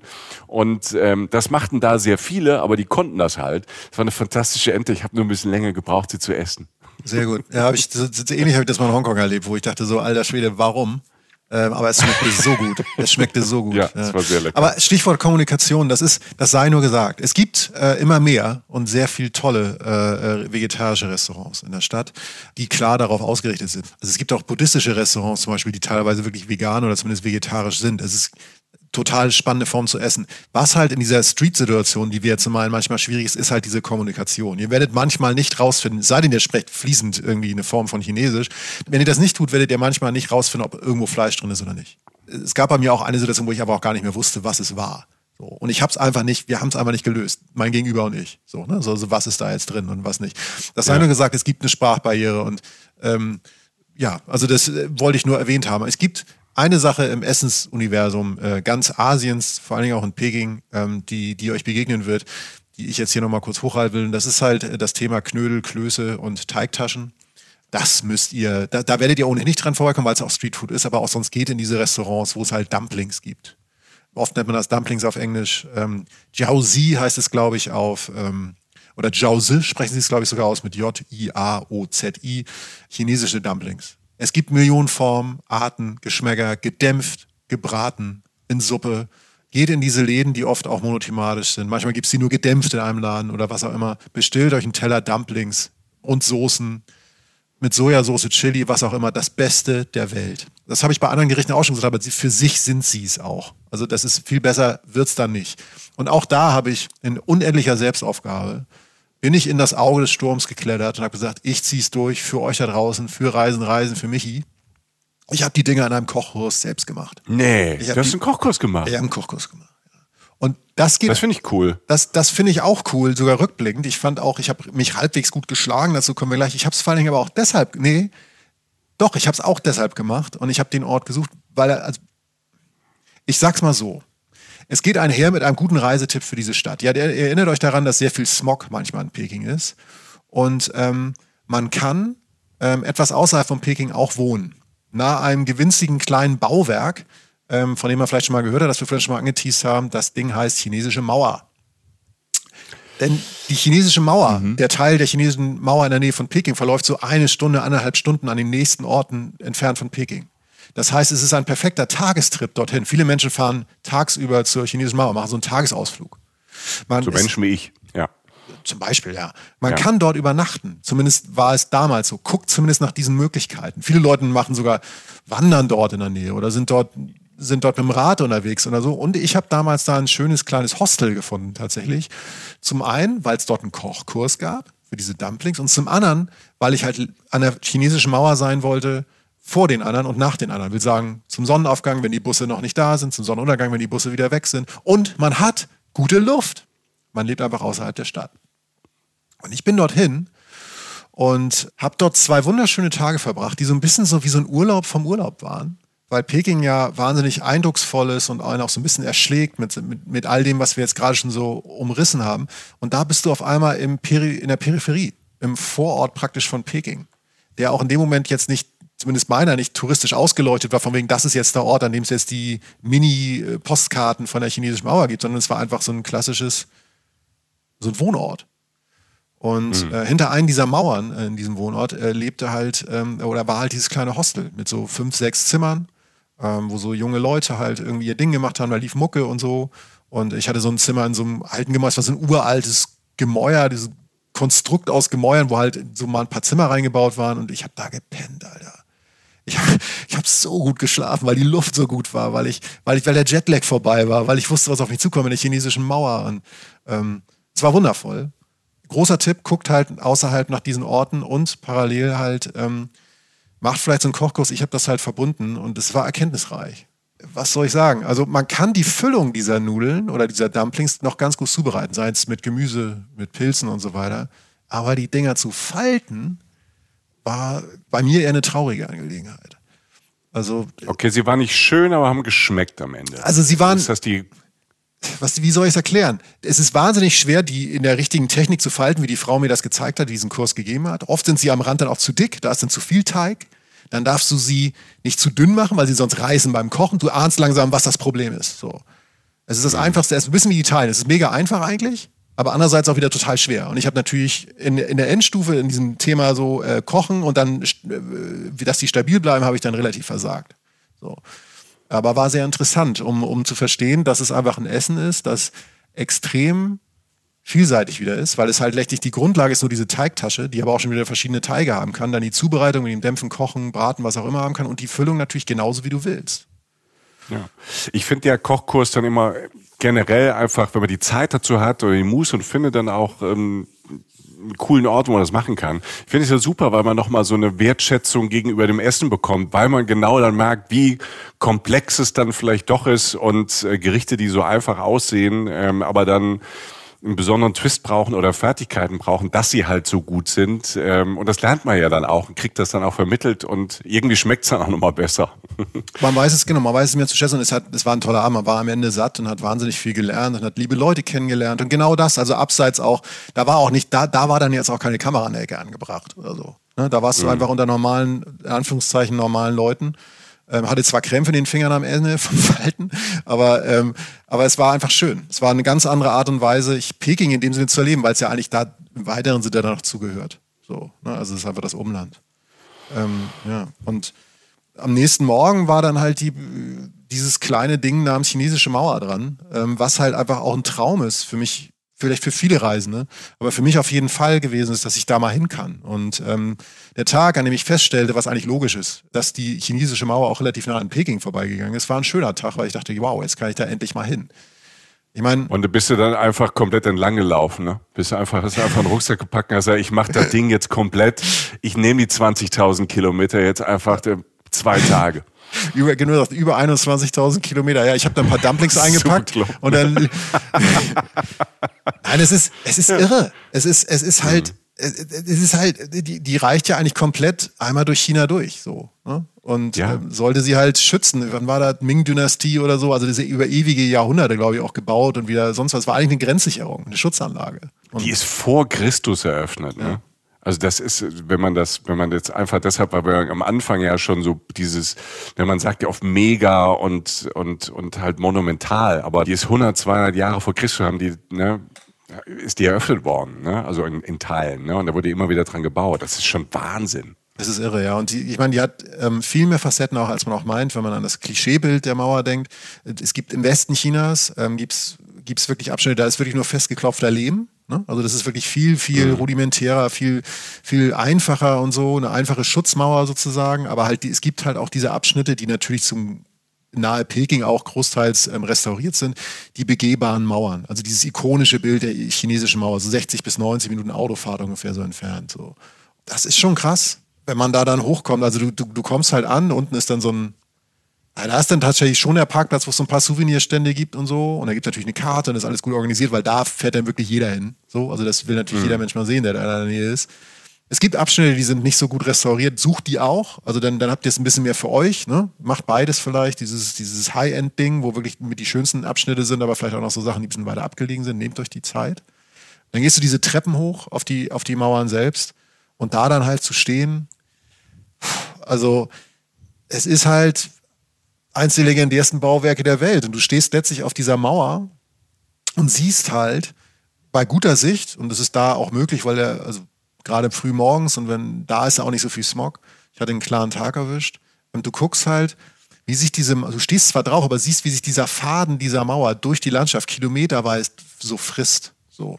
Durch die Szenerie sich schlängelt. Mal geht es ziemlich weit runter, mal ziemlich weit hoch. Ist praktisch sie ist ja wie so ein Faden, der auf die Landschaft gelegt wurde, wenn man so ganz weit rauszoomt. Und so geht sie halt jede Veränderung der Landschaft so mit und schlängelt sich um Berge rum oder geht mal runter, geht mal hoch. Und das heißt für dich, wenn du da drauf bist, dass du manchmal so fast so treppenartig runtergehst, manchmal auch steil auf. Das ist auch anstrengend, weil die wirklich ähm, Hirnunterschiede macht. Und wenn du dir dann vorstellst, dass du da stehst und dass sich dieses Geflecht, also dieser Faden durch ganz China, dieses riesige Land, das ist komplett irre. Es ist das, komplett. Ich, ich finde, das, das ist nicht greifbar. Selbst wenn man drüber nachdenkt und dann die Dimension, ne, also klar, die haben da natürlich auch lang dran gebaut, ne, das war ja vor allem, ich glaube, die Bauzeit war so Mittel, also unser Mittelalter, so. Mhm. Und dann haben die aber schon so Bauwerke dahingesetzt, was ich vorhin sagte, es gab ja schon so, so Befestigungen schon vorher, schon tausend Jahre vorher oder 2000. Aber das ist nicht begreifbar. Ne? Nein, also nein. allein diese schiere Länge und Größe und ähm, und die muss ja dann auch eine Zeit lang, die hat ja wirklich, also die hat ja einen Sinn gehabt und die hat ja auch, das hat muss ja auch funktioniert haben und dann, die muss ja auch bewacht worden sein. Also das sind so viele Sachen im Kopf, die man einfach nicht zusammenkriegt. Nee, da gibt's diese Knotenpunkte sozusagen, so habe ich es immer genannt, das sind diese Wachtürme so, nach, nach so hunderten mhm. Metern kommt dann immer so ein Turm, der das so verbindet, wie so ein, wie so ein Knoten in so einem Faden. Dann gibt's diese Schießscharten, also du kannst immer wieder durch Scharten so rausgucken, wenn die Mauern um dich rum so hoch sind. Wenn du auf der Mauer stehst, sind ja so Seitenmauern, die die Mauer so nach rechts und links dann für dich begrenzen. Ist halt eine Schutzmauer. Ne? Also es, mhm. Und die Landschaft ist, da ist dann dieses Nordchina, was man sich auch vielleicht so im Kopf hat, dieses hügelige, waldige, ist schon toll. Also da öffnet sich das Land nochmal ganz anders. Ja. Das sieht, also ich finde gerade diesen Kontrast, wenn man, ähm, also, also ich damals, ich war so zwei Tage in der Mauer und bin auch ein bisschen ja. drauf rumgewandert. Ja. Da waren auch noch damals ein paar Stellen, wo ich dachte, das hätte man aber absperren müssen. Wahrscheinlich ist das jetzt so. Die noch so ein bisschen, weil man noch sehr rudimentär und so, okay, ist das, ist das safe? Wir waren da irgendwie, ich habe so einen Amerikaner kennengelernt, mit dem ich da ähm, wandern war. Ja, und dann guckst du auf einmal aus dieser, aus dieser monumentalen Stadt, aus dieser großen Stadt, die erstmal nicht endet, weil sie halt auch ja verdammt groß ist, Peking, ne? Also die Stadt hört ja, du fährst, ich bin mit dem Bus rausgefahren, es hörte nicht auf, das dauerte, das dauerte echt lang. Und dann kommst du an diese Mauer und guckst in diese Natur rein und diese, diese, diese grünen Hügel. An dem Tag war auch schönes Wetter, war, war Sonne und so. Und das sah so, wow, da will, ich will da eintauchen, als würde man so in so ein Meer von Grün auf einmal reinspringen wollen. Ne? Ja, und es ist, es ist sozusagen so wie ganz, ganz nass forsch, so Neapel fährt man auf eine Insel raus und hat mal so einen Tag Urlaub vom mhm. Urlaub. Und da ist es halt auf einmal halt dieses ikonische Bauwerk, das auch so ein bisschen Natur in diesem Stadturlaub sozusagen halt bringt. Und ähm, ja, wirklich, also sowohl reisetaktisch schlau als auch einfach natürlich unverzichtbar. Unverzichtbar. Ja. Ähm, ja. kleines anderes China-Bild, was ich mir fast nicht mehr hätte träumen lassen, so nach den ersten Tagen in Peking, war tatsächlich einer, wie jetzt wieder in der Stadt in Peking, war tatsächlich auch ganz früh morgens. Die Sonne scheint doch fast so waagerecht über die Stadt und wirft so, so, dadurch werfen die Säulen des Ganges, in dem ich stehe, so ein ganz langer Gang, werfen ganz lange Schatten. Hier, der Gang ist draußen wohl, ihr merkt es in einem Park. Wunderschöne mhm. uralte rote Säulen und bis in die letzte, ins letzte Detail verziert und ganz langer Gang. Also so wieder so eine Dimension von von Größe eines wunderschönen Kunstwerkes, das aber auch benutzt wird im Alltag, ähm, die einen erstmal beschäftigt. Aber da sitzen dann halt, wie sich die Sonne so orange so von der Seite so reinschiebt, so morgens schon chinesische Männer und Frauen und spielen tatsächlich Brettspiele. Also Mahjong meistens und sitzen halt in dieser Parkatmosphäre, in diesem, unter diesem klassischen kunst, kunstvollen Gang mit den Säulen und spielen halt sowas. Grübeln, reden, rauchen, sowas. Also eine klassische Szene, die ich so mit China so eigentlich so verbunden habe die man halt da manchmal doch noch kriegt. Ähm, das ist ein Park, ähm, den ich gleich noch ein bisschen näher erklären werde. Ich will nur ganz kurz einmal die äh, Losung ausbringen, geht mal in so einen Park morgens, weil Chinesen, das ist kein Klischee, machen gerne morgens zusammen Sachen. Also oft Sport oder so. Die machen dann wirklich so Gymnastik mit lauter Musik und so, das ist wahr. Also ich habe da große Mengen von Menschen gesehen, so gerade Ältere, die so Gymnastik so ganz synchron gemacht haben, die so in ihren Trainingsanzügen da stehen und dann erstmal Workout machen morgens. Es ist das so. hat mich sehr gewundert, weil da war ich nicht drauf vorbereitet damals weil das war und äh, dann in den Pekinger Park sind das dann halt nicht zehn Leute, die sich an der Ecke treffen, nee. sondern sehr, sehr viele. Ja. Also du denkst so, was ist da vorne los? Ist ein Volksfest? Nee, die machen nur gerade hier, keine Ahnung. Äh, Morgengymnastik oder so. Ja. Morgengymnastik, sorry. Tai Chi oder was Wortfindungsstörung. Ja. Tai Chi, genau, das habe ich gesucht. Und ähm, das ist beeindruckend. Ja, es ist, es ganz viele Leute, meistens mittleren und höheren Alters in Trainingsanzügen, die halt dann solche Gymnastik zu. Also man, man weiß, also ich glaube, wenn sie, wenn sie einen Kassettenrekorder mit hatten oder ein Musikabspielgerät, wurde es dann auch laut aufgedreht. Das muss man auch sagen. Mhm. Lautstärke ist da ein Faktor in dem Moment. Ja. Da muss man auch hören. Aber gut, ähm, der Park ist halt wieder mal eben nicht so ein banaler, eine banale Grünfläche, sondern der Park tatsächlich um einen der spektakulärsten Orte ist, der heißt Himmelstempel. Und den möchte ich dann doch nochmal ins mit ans Herz legen. Erstmal wegen diesem großen Park, der drumherum ist, wo die Leute tanzen, meditieren, walken oder halt all die ganzen Sachen machen, über die wir gerade sprachen. Aber er wurde halt gebaut um diesen Himmelstempel, der eigentlich nur war, um, nicht nur, aber klingt erstmal banal, um da drin für eine gute Ernte zu beten. Ähm, es ist eines der schönsten Bauwerke, die ich in ganz Asien jemals gesehen habe. Den möchte ich dann doch nochmal bei all den äh, Sehenswürdigkeiten doch nochmal wirklich in die Mitte legen, sozusagen. Der liegt mitten im Park. Das Areal des Tempels ist so von Mauern umgeben und in der Mitte stehen, also es stehen diverse Tempel dort und auch Hallen so, ähm, die alle eine Bedeutung haben. Man kann sich ewig damit beschäftigen. Aber dieser Haupttempel ist kreisrund liegt so ein bisschen auf so einer kleinen äh, betonmäßigen Anhöhe, also wird, wurde nochmal auf den Sockel gestellt praktisch, rund, ähm, ist unten eher rot, wird dann so ein bisschen blauer nach oben, hat so verschiedene Abstufungen, so Runddächer so zwischendrin, ist mit Gold verziert, läuft auf so ein spitzes Dach zu, ein wunderschönes Gebäude, den morgens vom blauen Pekinger Himmel zu sehen, der morgens auch noch ein bisschen blauer ist, trotz Smog, ähm, ist Wahnsinn. Es ist unglaublich schön. Ähm, man kann sich mit all den Sachen, die wir nennen, tagelang beschäftigen, weil das alles teilweise jahrtausendalte Geschichte hat. Da gibt es auf dem Gelände gibt's eine Echomauer. Ich will sagen, man kann was sagen, man hört es auf der anderen Ecke genauso laut. Ähm, es gibt, die gesamte Tempelachse ist 1200 Meter lang. So, also auch wieder Dimension. Mhm. Ähm, das ist, das ist krass. Das ist einfach krass. Und ähm, vielleicht als, als Höhepunkt ähm, oder als das, was ich euch sozusagen auch noch schuldig bin, wenn man an den Tiananmen-Platz denkt, und auf diese purpurne Mauer geschaut hat, da müssen wir noch rein. Ähm, die verbotene Stadt. Ähm, oh ja. Warst du da drin? Ich war drin. Irre, ja, oder? Ich war drin. Das ist ja fast ein Tagesausflug, kann man da machen, also wenn man möchte. Man kann, also ja. das ist so groß, man kann sich da wirklich sehr lang aufhalten und sich viele Sachen angucken. Man kann es aber, man kann aber auch eine kleine Tour, zwei, drei Stunden machen. Ich war auf jeden Fall drin. Ich habe mir das, ähm, ähm, ich kann mich dran erinnern, es war ein, ein wunderschöner Sommertag. Und ich habe da sehr viel gestaunt, weil da war für mich, und das war 2006, deshalb ist es schon ein bisschen her, aber da für mich kam so diese alte Tradition dieser verbotenen Stadt und diese Gebäude und diese, diese, diese Tempel, die da drin sind, das traf so auf ganz viel moderne, junge Chinesen und Chinesinnen, die da so angezogen waren wie ich, Ne? Also da, ja. das war so eine Feststellung, das habe ich noch im Kopf gehabt. Sie sind angezogen wie ich, aber haben einen komplett anderen Blick auf das, was ich sehe und sind damit umgegangen. Ne? Für mich war, ich hatte so diesen beobachtenden Blick und ich hatte bei vielen ähm, so zumindest das Gefühl, dass da wurde viel, da wurden die Gebäude angefasst, ne? Da wurde, also da war so Bedeutung dahinter. Das war da, ne, das, was wir am Anfang gesagt haben, man muss einmal am Leben nach Peking. Mhm. Ich hatte bei ganz vielen Leuten das Gefühl, die da waren, sich das angeguckt haben, dass die wirklich so emotional erfasst waren von, ähm, von dem Ort. Ja, es ist, glaube ich,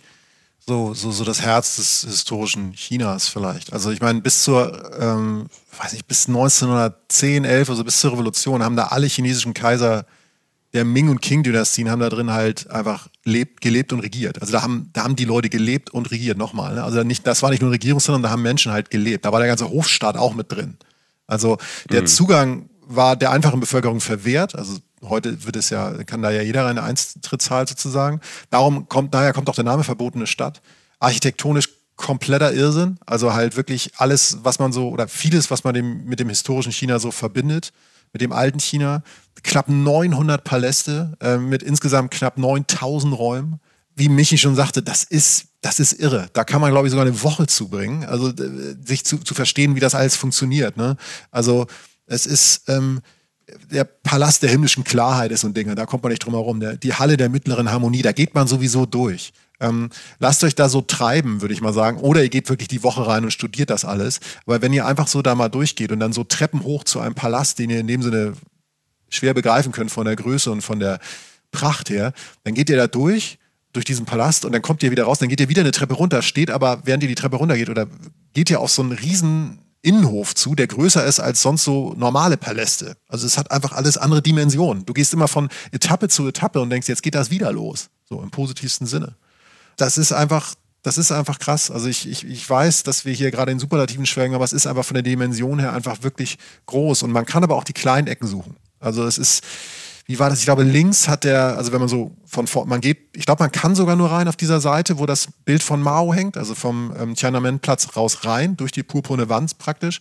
Und dann ist links, glaube ich, hat der Hofstaat gewohnt und rechts so die, in Anführungszeichen, niederen Menschen, die halt einfach zugearbeitet haben und so. Und in der Mitte und hinten dann eher so die, die, die wirklich wichtigen, also nicht wie ich sie empfinde, sondern die sich als wichtig betrachtet haben, die Mächtigen. Und allein diese Abschnitte zu erkunden, also mal links rum zu gehen, mal rechts rum. Da gibt's ähm, prächtige Wandgemälde über mehrere Meter von so Drachen und so, die einem wirklich äh, ziemlich lange bannen können, sag ich mal. Ähm, das, ist, das ist spannend ähm, und das ist unverzichtbar und das ist in seiner schieren äh, in seinem schieren Aufwand und natürlich üppig restauriert, dafür ist da natürlich Geld da und der Pracht ist es einfach wahnsinnig beeindruckend. Ja, ja. wenn man da ist, da, also wenn man nach Peking reist, darf man das eigentlich nicht verpassen da ähm, reinzuschauen, sich das anzugucken. Ja. Es gibt schöne kleine Ecken, also gerade so zum Ende hin, wo es so ein bisschen kleinteiliger wird und nicht mehr so von diesen großen Plätzen geprägt wird. Gerade in der Mitte sind diese großen Plätze. So hinten raus ist es dann, gibt es so fast so kleine Gässchen und so. Ich erinnere mich in Situationen, wo ich so, wo so klein, wo so ein kleinen Tor stand, das von so einem alten Baum so wild überwuchert wurde, so praktisch so ein bisschen wie so ein Ankor, wo die Bäume sich so das die Gebäude zurückholen. Das ist in China mehr kontrolliert und das ist natürlich auch ganz andere Vegetation, weil es weiter am Norden ist. Aber das war schön, wie die Natur dann so gespielt hat mit der Architektur, die da halt seit Jahrhunderten oder Jahrtausenden steht. Es gibt wunderschöne Ecken da und das wird, glaube ich, auch jede und jeder für sich anders entdecken. Auch mit der beliebigen historischen Tiefe. Mhm. Und äh, Weißt du, was mir gerade noch ähm, einfällt? Mhm. Ähm, in der verbotenen Stadt als ich dort unterwegs war und ähm, da staunend stand und mir das und die Chinesen und Chinesinnen anschaute, was ähm, was für mich damals ähm, so neu war, waren auch diese vielen Reisenden und Touristen aus ganz anderen Regionen der Erde. Also ich habe, ich kann mich erinnern, dass ich zum zum ersten Mal so eine Gruppe Kasachen da getroffen habe und mich mit ja. zwei Typen da ganz gut unterhalten habe. Ne, die natürlich da auch hinkommen. Also der Mix aus Leuten, also dort in China oder in Peking, die das besuchen, das ist natürlich auch wieder spannend. Also man kommt mit ganz vielen Menschen aus allen möglichen Ecken dieser Welt dann auch in Kontakt, wenn man dort reist und unterwegs ist. Also fällt mir gerade ein, mhm. weil diese zwei ähm, kasachischen Jungs, die waren, die waren sehr witzig und wir waren dann später, haben es nämlich nochmal verabredet, ähm, die haben mir nämlich dann auch so ein Hotpot-Restaurant empfohlen wo wir uns dann später abends dann, die waren zu acht oder zu neun dann auch so mit Familie und so ähm, unterwegs. Und wir haben uns da auch wieder verabredet und dann nochmal abends getroffen. Also das ist natürlich auch ein Ort, der sehr speziell ist. Und dann da muss man nicht alles ähm, haben ja schon oft gesagt, also was die Chinesen und Chinesinnen oder die, vor allem die Regierung macht ähm, und dieser ganze Apparat, das muss man nicht alles gut finden, aber es kommt doch Austausch zustande und das ähm, fällt mir gerade ein, das fand ich sehr wertvoll.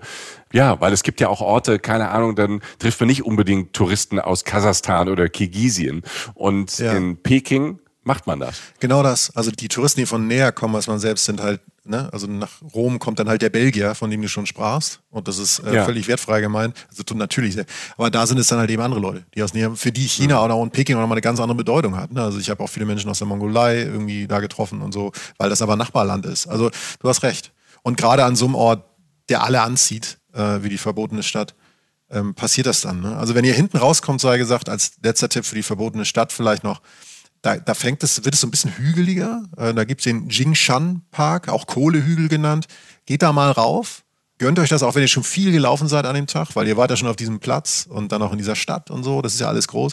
Geht da hoch, weil da habt ihr dann nochmal einen sehr schönen Blick über die verbotene Stadt und hinten sogar noch ähm, den Tiananmen-Platz ähm, und fast über das ganze Peking. Es deutet sich zumindest an, aber zumindest über dieses historische und das aktuelle Zentrum dieser Stadt. Und das ist schon, das ist schon ähm, zumindest beeindruckend. Ja, auf jeden Fall. Das Bizarre an dieser ganzen Geschichte ist, dass wir jetzt langsam zum Ende kommen, aber alles eigentlich nur der Anfang ist. Das müssen wir sagen, weil China ist natürlich ein Universum, ist, ist bei Indien sagt man da Subkontinent, weil es auch so liegt, aber China hat die ähnliche Dimension. Ne? Also das ist unendlich facettenreich.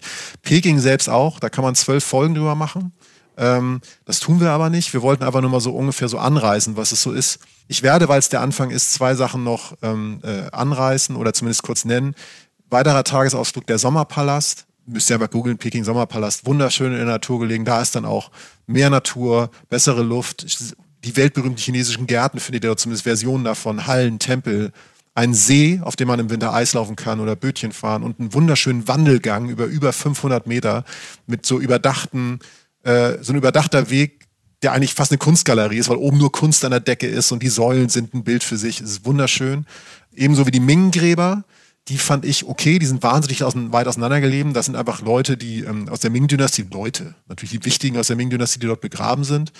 Und das letzte, ähm, was, ich, was ich noch nennen will an Orten ist, ähm, und das bitte ich euch aber auch wirklich selber nachzugucken, wenn ihr nach Peking reist, ob sich das, ob sich das noch so gehalten hat. Ich glaube, es spricht man Englisch aus, die Seven 798 Art Zone, also 798 Art Zone. Das ist im Pekinger Stadtbezirk Chaoyang. Seit ungefähr Mitte der 90er so eine Art Kunstszene, eine innovative Kunstszene, die sich da gebildet hat auf alten Fabrikgeländen. Also letztlich Prinzip wie bei uns, also verlassene Fabrikgelände und die, und die Kreativen kommen. Das haben wir in Amsterdam auch erlebt. Das Fabrikgelände ist fast ein bisschen so im Bauhausstil. Wunderschöne Ecke äh, mit sehr viel spannenden äh, Kunst. Gegenstände auch nochmal eine ganz andere Seite dieser Stadt. Das wollte ich euch noch gesagt haben. Wie gesagt, wir sind hier eigentlich nur am Anfang, aber ich glaube, im groben Einblick haben wir gegeben. Jetzt vielleicht noch ein paar Hard Facts, aber das ist ungefähr so, was euch in Peking so erwartet. Ja, ja. eine faszinierende Stadt, die einem auch nicht loslässt. Also ähm, wenn man dort war, ist, also die hat bei mir ganz schön nachgehalt, also nachdem ich war, mhm. weil es immer wieder Situationen gab, wo ich dann sonst auf der Welt oder auch zu Hause wieder daran denken musste oder dann wieder was über China gelesen habe. Und wenn man mal selbst da war, kriegt man natürlich immer mal wieder so ein, so ein, so ein nicht ein anderes Verständnis, sondern so, ein, so einen anderen Blick darauf oder versteht vielleicht ein bisschen, warum die das machen und man das gar nicht versteht. Und, ähm, und es ist auch nicht, ähm, und das haben wir ja gesagt, es ist auch nicht, ne, nicht alles schön. Ich fand zum Beispiel, was mich in, in, in China und auch in Peking sehr gewundert hat, es, äh, es es herrscht dann manchmal schon ein rauer Ton. Also diese Freundlichkeit, die man vielleicht aus anderen Ecken Asiens kennt oder diese Hilfsbereitschaft, die habe ich nicht immer erlebt, um mhm. das jetzt mal so auszudrücken. Ich bin mit meinen zwei Metern, ja, ich bin Genmutant, ich würde das auch so sagen, aber muss man mich immer anstarren? ja, das war, nein, nein. Ne, das war so, das aber auch so mit dem Kopfschütteln so ein bisschen ähm, angestarrt zu werden. Was, was willst du hier? Also die Momente habe ich erlebt, die akzeptiere ich auch, aber das, das muss man halt wissen. Also man ist in, in Peking und Beijing ist so eine international Stadt, da ist, ist es jetzt äh, nicht, nicht so ein Problem. Man kommt auch mit äh, verschiedenen Sprachen immer mal wieder weiter. Sonst in China kommt es immer darauf an, ob die Leute auch Bock auf dich haben. Mhm. Ähm, in Beijing war noch eine Sache, die mir so sehr aufgefallen ist.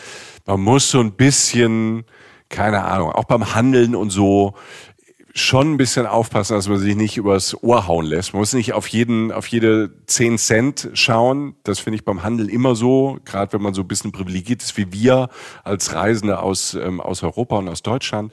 Aber äh, es gab schon die eine oder andere Situation, wo ich dachte, alles klar, der will mich jetzt aber richtig abziehen. Mhm. Also das hatte ich schon. Und es ist einfach ein anderer Planet. Es ist eine andere Stadt. Man bewegt sich so ein bisschen anders. Das macht es aber so aufregend. Also das ist jetzt kein, man fährt ja da, man fährt ja mit Peking nicht mit dem Gefühl hin oder nicht mit dem Kopf hin, dass es so einfach ist wie Mallorca oder so. sondern es, es ist auch manchmal eine Herausforderung, aber ich fand immer eine schöne und eine spannende Herausforderung.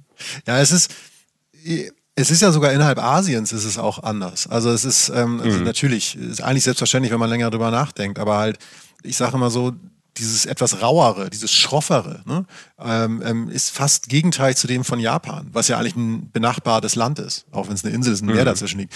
Japan ist ja sehr zurückhaltend, sehr höflich, mit allen Vor- und Nachteilen so, ne? Und, und China ist halt einfach in your face, was Vorteile mhm. und Nachteile hat. Es gab ja sogar, es war ja sogar so, und ich habe das nochmal nachgedacht, es war wirklich so, dass im Vorfeld der Olympischen Spiele 2008 in Peking wurde ja den Leuten zumindest mindestens nahegelegt in Peking, dass sie nicht mehr so oft halt irgendwie auf die Straße spucken sollen, so. Weil das einfach eine Eigenart ist, die, die, die da einfach so ist. Also ich kann das jetzt gar nicht näher erklären, aber es ist wohl einfach so. Ähm, das vertreibt die bösen Geister, wurde mir erklärt. Ja, da, immerhin. Ja, dann ja, dürfen sie gut. auch langsam weg ja. sein. Aber, aber das ist, ähm, ne, also einfach Eigenschaften. Und das ist, Peking ist nicht das Land, das wie in Japan, wo sie dich sozusagen auf den Schoß nehmen und streichen, solange bis, ähm, bis du weißt, wo du hin musst, sondern in Peking wird gesagt, was willst du, Alter? Wo willst du denn jetzt hin? Wahrscheinlich wollen sie dir vielleicht sogar helfen, aber die sagen dir dann halt anders. Mhm. Es ist einfach, ähm, ja, mehr, mehr in your face. Was ist noch in your, in your face ist noch das Wetter. Das Wetter ist, ich war im Herbst, das war fantastisch. Im Frühling ist es auch fantastisch. Es ist im Sommer und Winter bestimmt auch fantastisch, aber der Sommer ist wirklich plus 30 Grad und der Winter ist wirklich nachts teilweise unter 10 Grad, minus 10 Grad. Es ist kalt, es ist kontinentales Klima. Ähm, das muss man einfach nur wissen. Ich war im Sommer da, ich war, glaube ich, im Juni, Juli da. Ja. Ich fand super. Aber ich mag halt auch 30 Grad. Also okay. das, ähm, das ist so ja sehr von, von, von Typ zu Typ unterschiedlich. Da sind wir ja auch sehr, sehr unterschiedlich. Ähm, ich mag das ja. Und, aber ja, es war in, in the face. Und es ist halt, es ist tatsächlich ein Land, was ich immer wieder und damit auch Peking mit auch als, ne, als ähm, Hauptstadt ähm, und Treiber, wie ganz viel andere Metropolregionen ähm, in China. Es verändert sich schnell, es verändert sich viel. Deshalb, wenn ihr dorthin reist, wir haben jetzt äh, 2024, ja, informiert euch ähm, über Visa. Braucht man gerade ein Visa oder braucht man es nicht? Mhm. Ne? Ähm, das ist unterschiedlich. Das, das verändert sich auch immer wieder. Es gibt auch Landesteile, wo man kein Visa braucht, wenn man über Hongkong einreist zum Beispiel. Ne? Mhm. Also da immer wieder drauf achten, auch immer wieder deutsches Auswärtiges Amt. Einfach mal gucken, was gerade in China los ist, was die empfehlen. Das ist ja immer eine ganz gute Quelle oder eigentlich fast die beste Quelle, auf die man sich ähm, auch äh, verlassen kann. Da wird ja gut gearbeitet. Und ähm, das sollte man auf jeden Fall sich anschauen. Und China und auch Peking. Und wenn man sagt, man macht nur einen Städtetrip nach Peking und ist dann eine Woche zwei, das würde ich einfach nur ins Herz legen. Das ist so ein Land, da ist einfach eine gute Reisevorbereitung alles. Ja. Ne? Also das, ähm, das würde ich da immer empfehlen. Genau, Visum kann auch dauern. Ne? Bei mir war, mhm. das, äh, war das dann easy, aber es, hat, ich, es war gut, dass ich früh mich darum gekümmert habe. Denkt auch an die Region des Landes. Also wir wollen jetzt nicht abschweifen, aber so, so Tibet. Ihr könnt nicht einmal nach Tibet. Ihr könnt da nicht hinkommen und einfach mal kurz euch in den Zug setzen und da hinfahren. Vielleicht klappt so, aber da gibt es da, Tibet ist teilweise komplett abgeriegelt. Ne? Da fahren viele Leute von China, also viele, die nach Tibet fliegen auch, fliegen über Peking oder reisen mit der Bahnfahrt. Das ist eine fantastische Bahnfahrt dorthin. Das Gebirge auch toll. Aber das informiert euch einfach. Ähm, und die Sachen können sich, wenn ihr das haben wir es jetzt hier so ein bisschen drauf verzichtet, weil sich Sachen wirklich teilweise jährlich ändern können. Es gibt Prognosen im Netz, die sind nur ein Jahr voraus. So ist es halt bei einem Ort, der jetzt eben anders ist und der vielleicht in mancher Hinsicht auch ein bisschen komplizierter ist, äh, zumindest für Leute wie uns zu bereisen. Aber eindrucksvoll allemal. Also ich habe tatsächlich auch jetzt, also das ist, das, das, das lässt einen nicht kalt. Auch diese Orte der aktuellen Geschichte, dieser Ort da, wo, wo die aktuellen Kongresse statt, das, das alles mal, das ist schon, das beeindruckt einen. Auch das ist Reisen. Mhm. Und mit guter Reisevorbereitung meine ich natürlich auch Essen. Ne? Sucht, sucht euch, es gibt in jeder, es gibt in, in den größeren Metropolen in, in, in Europa ähm, wenn man ein bisschen danach sucht, gibt es ähm, überall spezielle ähm, chinesische Restaurants. Da gibt's die so ein bisschen von der Stange. Ne? Hier, wie hast du es gesagt? A4 ähm, süß-sauer. A4 süß-sauer, genau. Ähm, da, das gibt's fast überall. Aber schaut mal so eins tiefer. Es gibt, ähm, ich weiß, in Berlin richtig gute ja. chinesische Imbisse und, äh, und Restaurants. Da gibt's auch Listen, ähm, die sie auch immer wieder ändern und verändern. Deshalb ähm, das einfach mal googeln. Das aber auch als Tipp. In den größeren Städten gibt es dann so die diese, diese alternative chinesische Küche oder halt, was du auch vorhin gesagt hast, ne, überlegt euch mal, wie groß dieses, diese Region ist. Ähm, chinesisches Essen aus dem Norden, ganz aus dem Norden, hat mit dem aus dem Westen und aus dem Süden fast gar nichts zu tun. Nein, ne? also Hongkong und Peking äh, haben kulinarisch ja. wenig miteinander zu tun. Wenig. Ja. Und da gibt's halt ähm, mittlerweile in Europa ganz tolle Restaurants, die sich auch auf verschiedene Dinge oder auf Regionen spezialisiert haben. Und da sich durchzufressen, das ist schon, das ist fantastisch. Und da ist man schon so ein bisschen Stück vielleicht in China oder in Peking direkt. Schön.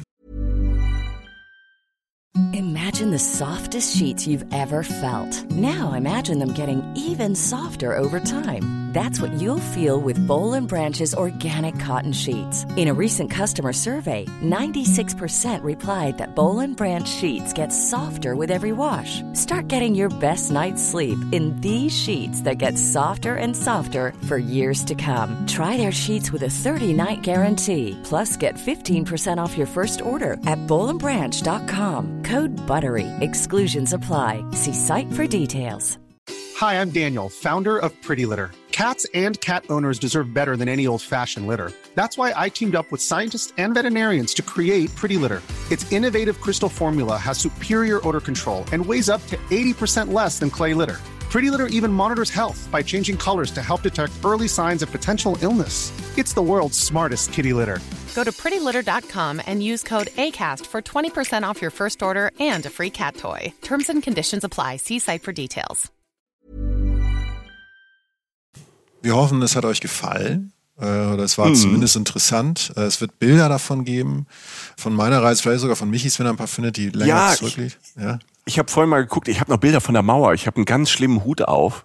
Ja, das wundert ähm, mich jetzt nicht. So einen, also, so einen Sonnenhut auf. Stark, ähm, ja. Diesmal ist es keine Sonnenbrille, keine hässliche, sondern ähm, so ein Hut. So ein Hut, den ich da, habe ich auch vergessen, aber ich habe gerade ein bisschen durchgescrollt. Da an der Mauer auch gekauft hatte, weil ich natürlich schlecht vorbereitet war und keinen Hut dabei hatte und beim, bei 32 Grad auf der Mauer wandern war. Und da habe ich mir so einen Hut gekauft von so einem Händler. Und äh, ja, und mit dem laufe ich da rum. Diese Bilder gibt's und ähm, ich ich werde sie vereinzelt, ich werde nochmal drüber gehen müssen, aber das kann, das kann man ja nicht allen zutrauen. Ja. Das ist ja dann auch ähm, so eine Netzhautpeitsche, das muss man ja auch nicht. Aber das eine oder andere Bild habe ich auch.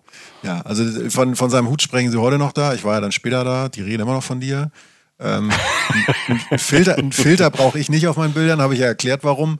Ähm, aber ja. nee, also es sind, es sind schöne Bilder und wenn ihr Bock habt, schaut vorbei bei Instagram, ähm, bei Facebook, genau. auf unserem Blog, was auch immer. Ja. Würden uns und, freuen. Er, und erzählt da auch gerne, also wir, wir ähm, posten da ja auch unsere Sachen und unsere Ideen und postet da auch gerne eure Erfahrungen, was ihr so erlebt habt oder auch Tipps ne, zum, zum Reisen da oder halt auch Orte in Peking oder rund um Peking, ähm, die ihr besonders toll fandet. Also uns interessiert das, weil ich glaube, Jochen und ich, irgendeiner, einer von uns oder vielleicht alle beide, irgendwann in unserem Leben wollen wir vielleicht da nochmal hin. Jo. Und, ähm, und für all die anderen vor allem aus der Reisen, Reisen Community ist das natürlich auch immer spannend von euch zu erfahren, wenn ihr schon mal da wart, ähm, was es da noch besonders gibt, auf äh, was man besonders achten soll, was man nicht verpassen soll. Das äh, hilft uns und der Reisen Reisen Community natürlich immer sehr. Und ihr kennt das, und da kommen wir zum Ende.